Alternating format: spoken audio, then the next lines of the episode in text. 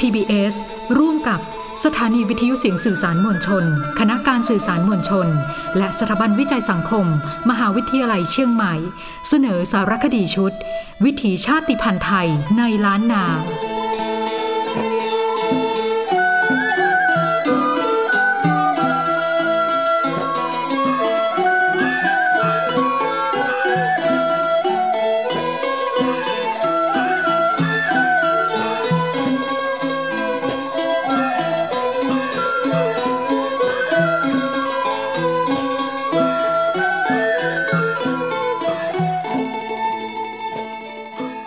การอพยพมาล้านนาครั้งใหญ่ของชาวยอง เกิดขึ้นในช่วงสมัยพยากาวิละราวปีพุทธศักราช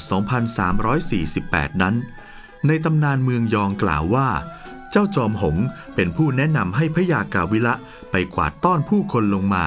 เชื่อว่าคนยองส่วนหนึ่งยังคงมีความปรารถนาจะกลับไปใช้ชีวิตในบ้านเกิดเมืองนอนเดิมของตน แต่ไม่สามารถเป็นไปได้ ต่อมาจึงเริ่มยอมรับวัฒนธรรม และวิธีคิดแบบคนเมืองยวน หรือล้านนา และมีคติของชาวยองบ้านบวกค้างอำเภอสันกำแพงจังหวัดเชียงใหม่ว่า อยู่บ้านใดหือเอาไฟบ้านนั้น หรืออยู่บ้านไหนให้ใช้ไฟบ้านนั้น ดังปรากฏให้เห็นจากหลักฐานสนับสนุนเป็นบันทึกจานใบลานเรื่องเหตุการณ์ประวัติศาสตร์ล้านนาไทย พบที่วัดภูมินตำบลในเวียงอำเภอเมืองจังหวัดน่าน ซึ่งสถาบันวิจัยสังคม มหาวิทยาลัยเชียงใหม่ ได้ถ่ายไมโครฟิล์มไว้ เนื้อหาที่เขียนได้สอดแทรกคติความเชื่อ วิธีคิด และพักถืน หรือปฏิทิน แบบไทยยอง หรือไทยลื้อ เรียกว่าปักถืนเหนือ เปรียบเทียบกับแบบไทยยวน เรียกว่าปักกถืนใต้ ไว้อย่างน่าสนใจในใบลานฉบับเดียวกัน ซึ่งเกริกอัครชิโนเรศได้ปริวัติไว้คือ เป็นพักกถืนเหนือ แลสักกะ 1,190 ตัว ปีเบิกใจ แล ฉลองจอมทอง เดือนเจ็ดเพ่ง และอันนี้เป็นพักกถืนใต้แลศกขาด 1,194 ตัว ปีเต่าสีแล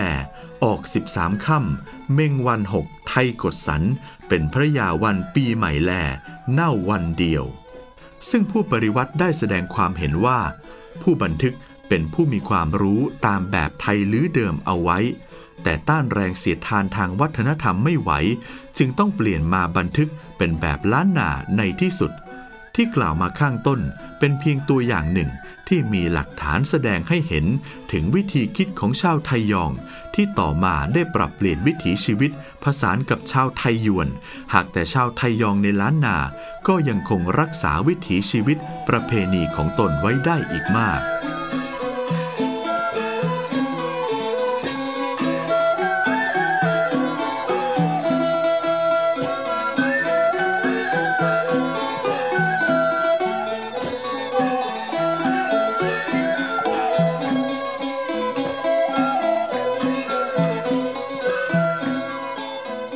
ความศรัทธาในศาสนา ถือว่าเป็นสิ่งสูงสุดของคนเมืองยอง คนเมืองยองชอบการทำบุญทำกุศล แต่ละปีจะส่งลูกหลานมาบวชเนนเป็นจำนวนมาก เนื่องจากต้องการให้ลูกหลาน ศึกษาธรรม และเรียนหนังสือ ทั้งตัวเมืองและหนังสือไทย ในอีกด้านหนึ่ง ก็ไม่ต้องการให้ลูกหลาน ถูกทางการเมียนมา เรียกเกณฑ์ไปเป็นลูกหาบ จึงทำให้พระเนนแต่ละวัดมีเป็นจำนวนมาก ต่อมาคนไทยยองในจังหวัดลำพูน ก็ได้ช่วยเหลือพี่น้องเมืองยองในการเล่าเรียน โดยมีการสนับสนุนการศึกษา นับตั้งแต่พระครูเวรุวันพิทักษ์ วัดพระพุทธบาทตากผ้า ได้นำพระเนน มาบวชที่วัดพระพุทธบาทตากผ้าอำเภอป่าสางเป็นจำนวนมาก แสวงมาละแสมเจ้าของวิทยานิพนธ์เรื่อง ประวัติศาสตร์การเคลื่อนย้าย และการตั้งถิ่นฐานของชาวยองในเมืองลำพูน ให้ข้อมูลเกี่ยวกับวิถีชีวิตคนยองไว้ดังนี้ว่า จารีตและวิถีชีวิตของคนลื้อที่มาจากเมืองยองในระยะ 200 ปีที่ผ่านมาเนี่ยเราจะเห็นว่าหลาย หลายคนหลายฝ่ายหรือในวงวิชาการก็ต้องการที่จะหาคำตอบว่า เอ๊ะมันยังมีอัตลักษณ์ หรือเอกลักษณ์อะไรที่ยังคงเหลืออยู่บ้าง ก่อนอื่นเราต้องเข้าใจว่าวิถีชีวิตเป็นวัฒนธรรมย่อมมีการปรับเปลี่ยนตัวเอง เพื่อให้อยู่ได้เพื่อให้อยู่ยืนยาวได้ดังนั้นวิถีชีวิตของคนยองก็ตามเนี่ยก็ไม่ได้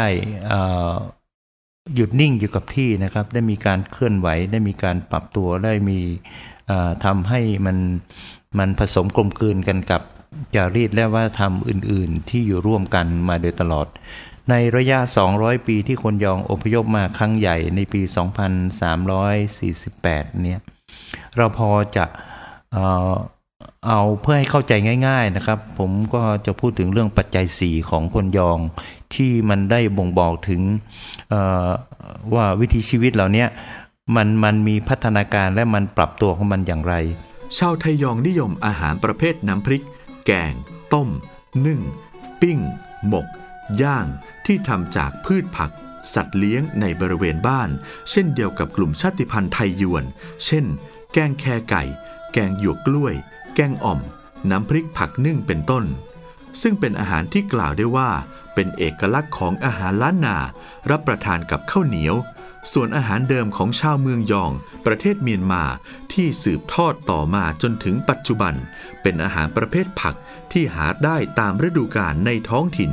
เช่นผักกูด เต่า ใช้ยำหรือแกงเป็นต้น อันแรกเเรื่องของเรื่องของอาหาร อาหารคนยองนี้ ถ้ากล่าวโดยกว้างๆและรวมๆจะเป็นอาหารที่อิงกันกับธรรมชาติเช่นเช่น ผัก ผลไม้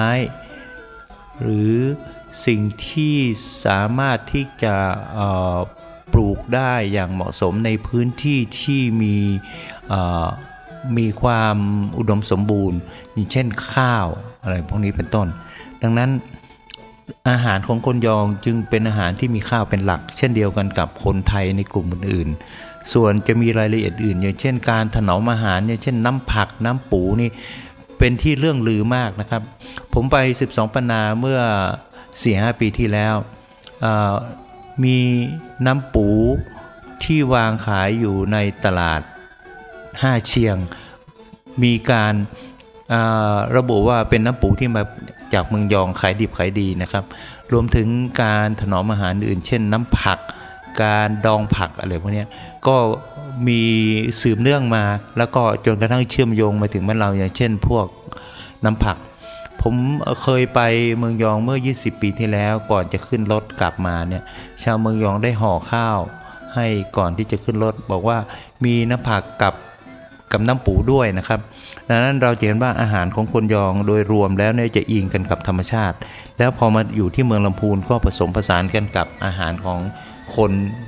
กลุ่มใหญ่ หรือคนกลุ่มเดิมที่อาศัยอยู่ที่นี่ แล้วก็อาศัยวัสดุท้องถิ่นที่สามารถที่ปลูกแล้วก็ผลิตได้ดังนั้นถามว่าอาหารอัตลักษณ์ของเมืองยองนี้ คนในปัจจุบันก็จะนึกถึงน้ำปูกันกับน้ำผักครับ ภาษาไทยยองได้เป็นภาษาหลักในการสื่อสารภายในกลุ่ม มีความคล้ายคลึงกับภาษาพื้นเมือง หรือภาษาถิ่นล้านนา การใช้ภาษาไทยยองเป็นเอกลักษณ์ของชาวยอง มาแต่อดีตถึงปัจจุบันทำให้สามารถดำรงความเป็นกลุ่มชาติพันธุ์ยองอยู่ได้ และแยกออกจากกลุ่มคนเมืองหรือไทยยวน แต่เมื่ออยู่นอกกลุ่มชาติพันธุ์ คนยองจะพูดคำเมือง หรือใช้ภาษาไทยในการสื่อสารทำให้คนยองสามารถพูดได้หลายสำเนียง สำเนียงการพูดภาษายองไม่มีคำประสม ด้วยสระประสม แต่หากจำเป็นต้องใช้เสียงที่มีสระประสม ก็จะใช้สระที่แตกต่างไปจากภาษาไทย เช่น ใช้สระเอ แทนสระเอีย ใช้สระโอ แทนสระอัว เรื่องของภาษาของคนยองที่สืบเนื่องมาในปัจจุบันนี้ผมจะพูดประเด็นแรกอันก่อนก็คือ เมืองลำพูนเป็นเมืองเดียวในประเทศไทยนะครับ ที่คนอพยพมาจากที่อื่น และคนส่วนใหญ่ก็เป็นคนลื้อที่มาจากเมืองยองเนี่ยยังคงรักษาสำเนียงนะครับ แต่เป็นภาษาไทยที่ไม่มียอยักษ์นะครับยังรักษาสำเนียงนี้ไว้ได้เนี่ยก็มันมันก็มีเหตุผลอยู่ มันก็มีปัจจัยอยู่สักสองสาอย่าง ปัจจัยแรกก็คืออพยพมาเป็นคนส่วนใหญ่นะครับ แล้วก็มีการรวมกลุ่มกันดังนั้นก็ย่อมรักษาไว้ได้อย่างยาวนาน ประเด็นที่สองก็คือ มันเป็นกลุ่มภาษาที่เป็นกลุ่มภาษาไทย ดังนั้นก็ไม่ต้องไปปรับเปลี่ยนอะไรมาก ก็สามารถใช้สำเนียงหรือหรือสำเนียงคนยองในสื่อสารกับคนรอบข้างได้ที่เป็นกลุ่มคนไทยด้วยกัน อย่างเช่น คนยวนยอนกคนไทยเขินคนไทยใหญ่ก็สามารถดังนั้นสำเนียงเหล่านี้ก็รักษาไว้ได้นะครับ ประเด็นที่ 3 ก็คือเรื่องของอการที่จะ สร้างอัตลักษณ์ของตัวเองว่าอย่างเช่นคนคุยอยู่ในกลุ่มเดียวกัน แล้วก็ต้องการที่จะบอกว่าฉันเป็นใครอะไรทำนองนี้อันนี้ก็คือเรื่องเรื่องเรื่องการพยายามรักษาเอาไว้ แต่ว่าปัจจุบันนี้เป็นเรื่องที่น่าเป็นห่วงนะครับว่าภาษาเหล่านี้กำลังจะถูกกลืนกายไป แล้วก็มองเห็นอัตลักษณ์ได้ยากขึ้น เช่น หนึ่งหลักสูตรการศึกษาของไทยที่เป็นหลักสูตรของการที่ต้องใช้ภาษากลางเป็นตัวอ่านในหนังสือแล้วการแล้วการออกเสียงเนี่ยทำให้เกิดกระแสของความทันสมัยขึ้นว่าใครที่พูดภาษาท้องถิ่นเดิมนี่เป็นคนล้าสมัยเป็นคนเป็นสิ่งที่น่าอายแล้วก็ดังนั้นเราเห็นว่ามี นักวิชาการอยู่หลายท่านที่พูดถึงเรื่องนี้ด้วยความเป็นห่วง อย่างเช่น อาจารย์ท่านเนตเจริญเมือง ได้เขียนว่าพ่อก็เมืองแม่ก็เมือง ลูกอู้ก็เมืองไปจ้าง ผมก็เลยมาเติมว่าพ่อพ่อก็ยอง แม่ก็ยอง แต่ลูกอู่กำยองบ่ได้ทำนองเนี้ยครับดังนั้นมันก็จะเป็นกระแสที่น่าเป็นห่วงไปในอนาคต อันนี้พูดถึงประเด็นที่กำลังเป็นอยู่ในปัจจุบัน แต่ว่า อีกประเด็นหนึ่งก็คือถ้าเราจะย้อนไปก็คือกลุ่มภาษาไทยในแถบบริเวณระหว่างลุ่มแม่น้ำคงกับลุ่มแม่น้ำโขงตอนกลางเนี่ยจะเป็นกลุ่มภาษาไทยที่ใช้สื่อสารกันได้ แต่เพียงแต่ว่าคนกลุ่มนั้นอยู่ใกล้กันกับอะไร อันเนี้ยก็เป็นสิ่งที่เราไปสัมผัสได้ เช่น เราไปที่เชียงตุงคนที่เคยใช้ภาษาอื่น แต่มีภาษาพม่าเข้ามาปนหรือภาษาคนใน ที่สูงเข้ามาปน เพราะว่าเหล่านี้เพื่อการสื่อสารเพื่อทางด้านเศรษฐกิจเพื่อการค้าเพื่ออะไรอีกหลายอย่างนะครับ ดังนั้นคนยองที่เมืองยองในปัจจุบันเนี่ยก็ใช้ก็ใช้ภาษาพม่า และก็ภาษาจีนเข้ามาปนด้วย เพราะทางนี้เรื่องของทางด้านการติดต่อการสื่อสารกับทางการค้า และคนที่ 12ปนายิ่งมีภาษาจีนเข้ามาปนอยู่อย่างมากมาย และในขณะเดียวกันคนลื้อที่เมืองหลวงพระบางก็มีภาษาลาวความปนอันนี้เป็นต้นดังนั้น เป็นเรื่องของพัฒนาการทางด้านภาษาที่ที่เราต้องเข้าใจถ้าเราได้เข้าใจสิ่งเหล่านี้ขึ้น เราก็จะต้องเอเราจะได้ไม่มีเกิดความแปลกแยกว่าเรื่องภาษาเป็นเรื่องปกติธรรมดา แต่อย่างไรก็ตามเราจะรักษาราก ภาษาเหล่านี้ไว้ได้อย่างไรเนี่ยเป็นเรื่องของสิ่งที่เป็นโจทย์ของอผู้คน เป็นสิ่งที่เป็นโจทย์ต่อสังคม เป็นสิ่งที่เป็นโจทย์ต่อนักวิชาการ ที่จะหาทางที่จะให้ภาษาเหล่านี้มันเป็นอัตลักษณ์แต่ในขณะเดียวกันก็สามารถจะสื่อสารกันกับคนกลุ่มอื่นได้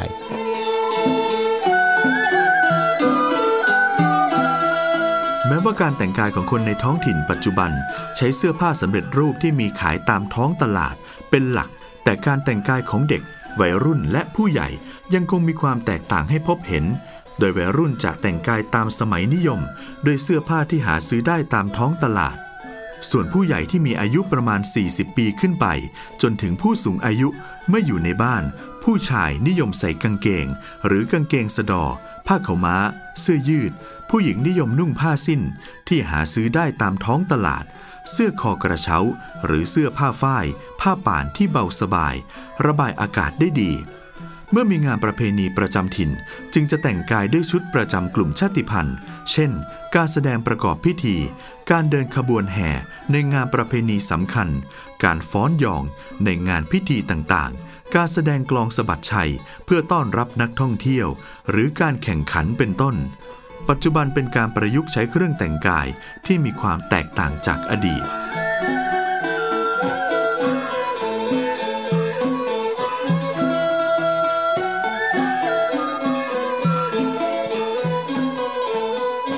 วัฒนธรรมการแต่งกายในอดีต เด็กชาย ผู้ชาย หรือผู้สูงอายุชาย สวมเสื้อผ้าฝ้ายที่ตัดเย็บด้วยมือ กางเกงเหมือนกางเกงขาก้วย เป้าลึกมีสามตะเข็บ หรือที่เรียกว่า เตี่ยวสามดูเสื้อเป็นเสื้อตัวสั้น ย้อมด้วยครามทั้งเสื้อและกางเกง ถ้าไปงานบุญจะมีผ้าเช็ดพาดบ่า และผ้าโพกศีรษะ ในการออกไปทำงานในไร่นาจะมีถุงย่ามติดตัวไปด้วย ส่วนเด็กหญิง ผู้หญิง และผู้สูงอายุหญิง ทอผ้าสิ้นใส่เอง ลวดลายที่ทอชื่อว่า สิ้นการกาควาย หัวท้ายของสิ้นเป็นสีแดงหรือสีดำสลับกันไป ส่วนเสื้อเป็นเสื้อปัดรัดรูป เอวสั้น แขนกระบอก ตัดเย็บด้วยมือ มีผ้าโพกหัวเป็นสีขาวและสีชมพู ทรงผมนิยมการกล้าวมวย แล้วเสียบปิ่นปักผม เป็นเครื่องประดับ เจาะหู ประดับด้วยด็อกหูทำจากเงินหรือทองคำฝ่ายชายนุ่งเตี่ยวสะดอหรือเตี่ยวสามดูก และเสื้อย้อมด้วยห้อม ปล่อยชายเสื้อยาวเสื้อแหวกทั้งสองข้าง การแต่งกายของชายหญิงเมืองยองประเทศเมียนมาในงานประเพณีปัจจุบัน ฝ่ายชายสวมกางเกงและเสื้อเชิ้ตแขนสั้น ฝ่ายหญิงสวมเสื้อผ่าหน้ายาวคลุมสะโพก และสวมผ้าถุง กล้าวผมมวย การแต่งกายของฝ่ายหญิงและฝ่ายชายมีเครื่องแต่งกายที่แตกต่างกัน เครื่องแต่งกายหญิงชาวไทยยองนุ่งผ้าสิ้น ที่ต่อตีนด้วยผ้าพื้นสีเขียว นุ่งเสื้อปัดตัวสั้นและโพกศีรษะ ซึ่งปัจจุบันยังคงพบว่ามีการอนุรักษ์ไว้ได้ เนื่องจากสตรีชาวยองยังคงทอผ้าฝ้ายใช้เอง หรือจำหน่ายเพื่อการตัดชุดประจำกลุ่ม พบในโอกาสสำคัญที่ต้องแสดงอัตลักษณ์ของกลุ่มไทยยอง ที่พบได้ในจังหวัดลำพูน การแต่งกายที่ประยุกต์ใช้ในการแสดง เป็นแบบพื้นเมืองของกลุ่มชาวไทยยองในปัจจุบัน การแต่งกายในชุดไทยยอง ซึ่งเป็นหนึ่งในกลุ่มชาติพันธุ์ไทยลื้อ ที่เมืองยองรัฐฉาน ประเทศเมียนมา ปัจจุบันยังคงอนุรักษ์ไว้ได้ เนื่องจากยังมีการทอผ้า และมีภาพถ่ายเก่า เสื้อผ้าที่มีขายในตลาดเมืองยองปัจจุบันสำหรับใส่ในงานพิธีกรรมต่าง การแต่งกายในปัจจุบันได้เปลี่ยนแปลงไปตามสภาพสังคมและวัสดุที่เข้ามาใหม่ แทนผ้าฝ้าย เช่น ผ้าลูกไม้ ผ้าแพร และการตัดเย็บที่เปลี่ยนรูปแบบ ไปเป็นเสื้อสำเร็จรูปและกางเกง ตามสมัยนิยม หรือแฟชั่นในแต่ละช่วงเวลา ต่อไปก็คือเรื่องของการแต่งกายเเราเห็นว่าเสื้อผ้าหน้าตาของคนยองก็คือเหมือนกันกับ คนลื้อเหมือนกับคนเมืองเหมือนกันกับคนกลุ่มอื่นที่เป็นกลุ่มคนไทยที่อพยพเข้ามาอยู่ล้านนาในระยะสองสามร้อยปีที่ผ่านมาดังนั้น เสื้อผ้าการแต่งกายของคนยองนั้น ก็คือการแต่งกายของคนลื้ออย่างเช่นเสื้อปัดสิ้นสิ้นที่มีขอบบนขอบล่างที่มีการต่ออะไรพวกนี้เป็นต้น แต่ถ้าจะพูดโดยองค์รวมแล้วเนี่ย การแต่งกายได้ถูกพัฒนาและก็ถูกปรับเปลี่ยนมาในระยะ 200 ปี เพื่อเข้ากันกับสภาพอากาศ เมืองยองเป็นเมืองที่มีอากาศเย็นเกือบตลอดปีนะครับ แต่พอมาถึงในล้านนาในลุ่มแม่น้ำปิงวังยมน่าน ก็ต้องปรับตัวเข้ากับเสื้อผ้า ดังนั้น เสื้อผ้าคนยองในปัจจุบันนี้ในยุคที่กำลังมีการนิยมขนาดนี้ก็คือเสื้อปัดนะครับกับสิ้นตากับสิ้นที่มีต่ออต่อบน ต่อล่างแล้วก็แล้วก็จะมีสีอื่นๆผสมเข้ามา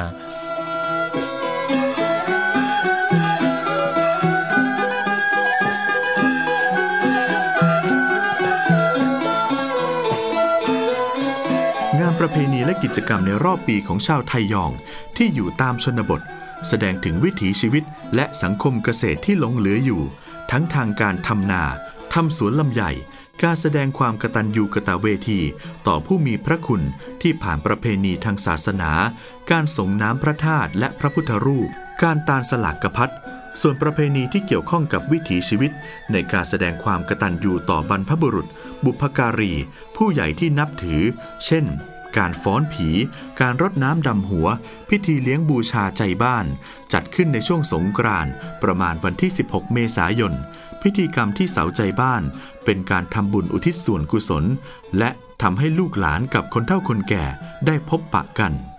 ในส่วนของที่อยู่อาศัย คนยองมีการปรับเปลี่ยนรูปแบบของบ้านเรือน ให้เข้ากับสภาพอากาศและภูมิประเทศมากขึ้น เช่นเมืองยองมีสภาพอากาศที่หนาวเย็นเกือบตลอดทั้งปี เป็นเหตุให้รูปแบบอาคารบ้านเรือน เป็นแบบเมืองหนาว แต่เมื่ออพยพมาอยู่แถบล้านนาที่มีอากาศร้อนชื้น ก็ได้ปรับปรุงให้บ้านเรือน เข้ากับสภาพอากาศที่นี่ด้วย